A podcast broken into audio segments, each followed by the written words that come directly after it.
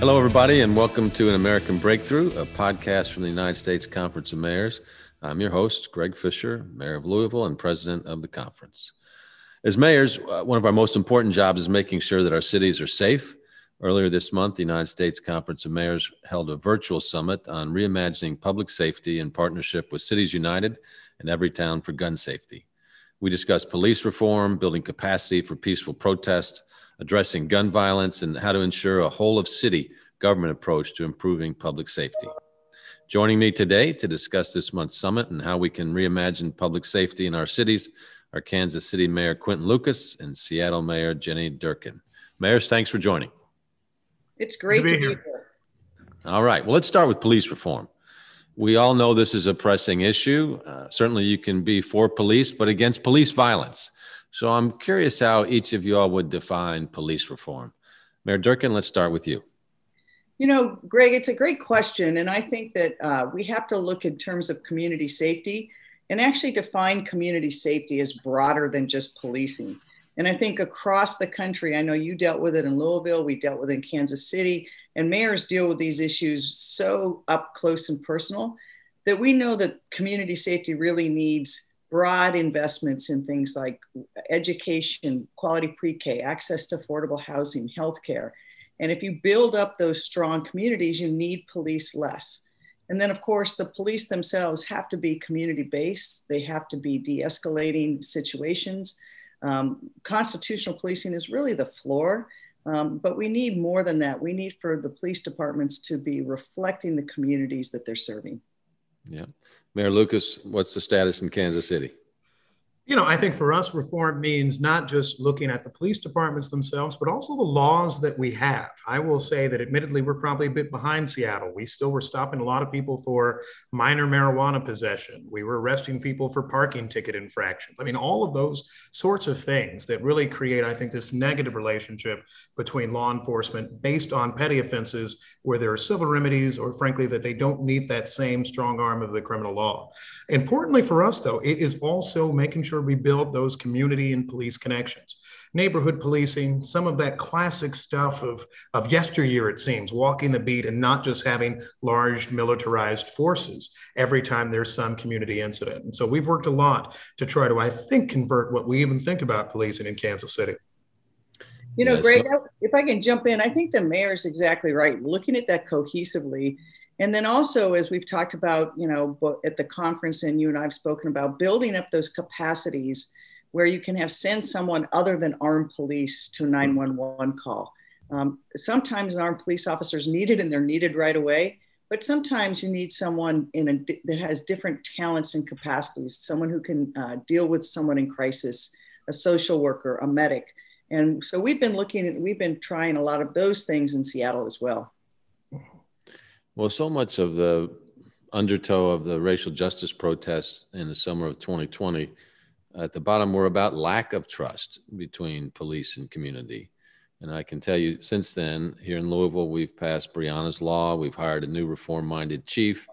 We've conducted a top to bottom review of our police department through Hillard Heintze. We've created a new civilian review and accountability board, hiring an inspector general, lots of LMPD policy changes going on so that we can show the public that we hear you, we're working with you. And I think for us as mayors, the pace of reform has to keep up or hopefully exceed the expectations of the community while they're involved in the reform making process as well.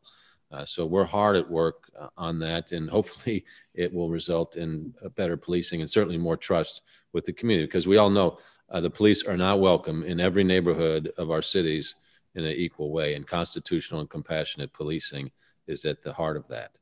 Now, the right to peacefully protest uh, is also at the heart of that. And certainly that's a pillar of our democracy. And over this past summer, many of our cities saw peaceful protests against police brutality and racial justice. And unfortunately, we also, also, also saw some of those protests turn violent. So, if y'all could talk about some of the strategies you've seen working when it comes to creating space for a peaceful protest and how your police departments have evolved throughout uh, this time. That would be really helpful. And what's worked, what hadn't worked. Mayor Lucas? Yeah, uh, I'll start with this because I want this to be a highly rated podcast that's getting all the attention possible. Um, something that doesn't happen enough I'm going to give a shout out to my my friend and colleague Mayor Durkan, who I think did an exceptional job balancing so many different challenges in our community. You did as well, Mayor Fisher. Um, I guess this is kind of a bunch of mayors talking, so maybe we'll, we'll thank each other, something that doesn't happen a lot. But the balance of making sure the public can be heard while respecting law enforcement, community, all of the things that are involved, and keeping people safe is something that kept all of us up not just one night, multiple nights. It seems like almost for a, a, month of the summer. And then adding to that the fallouts that related to it, the ongoing protests. And so I think both of you, as uh, more senior mayors in terms of tenure, not age, uh, than I in terms of how you've handled those. In Kansas City, uh, a few different things that we did. When the, when the protests first started, we responded like most other police departments with the, the playbook that you had for the 1968 protests. And so you saw fairly militarized and appearance officers, curfew, all of those sorts of things that created a phalanx of officers and in some ways intimidation.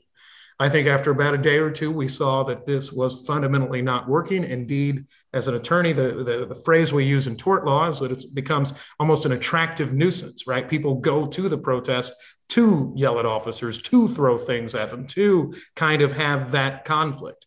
And so much of our approach was how do we pull back? I remember having fairly tense chat with my police chief at a certain point, and I said, I recommend that we do a night where certainly we're ready. We're ready to be active if things get out of control, but hold back. And there's a, a shopping area of the city called the Plaza. And he said, Well, Mayor, I think the plaza will be burned down tonight.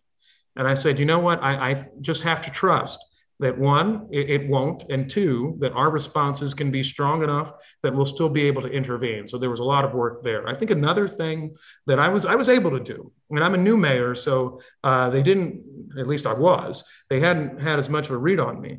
You know, going down to the protests, we engaged a little more. We had that opportunity in Kansas City that I know other cities did not. That helped calm tensions at certain times. But I would absolutely be lying to you if I, I didn't say that by the end of some of our protests, all sides weren't incredibly angry and aggravated. But I think we continued to coming out of that to create a forum. And like you had mentioned, Mayor Fisher, um, to show that reforms were happening, that we were working fast, that we weren't just sitting back, and that you could get your recourse through the legislative process as well.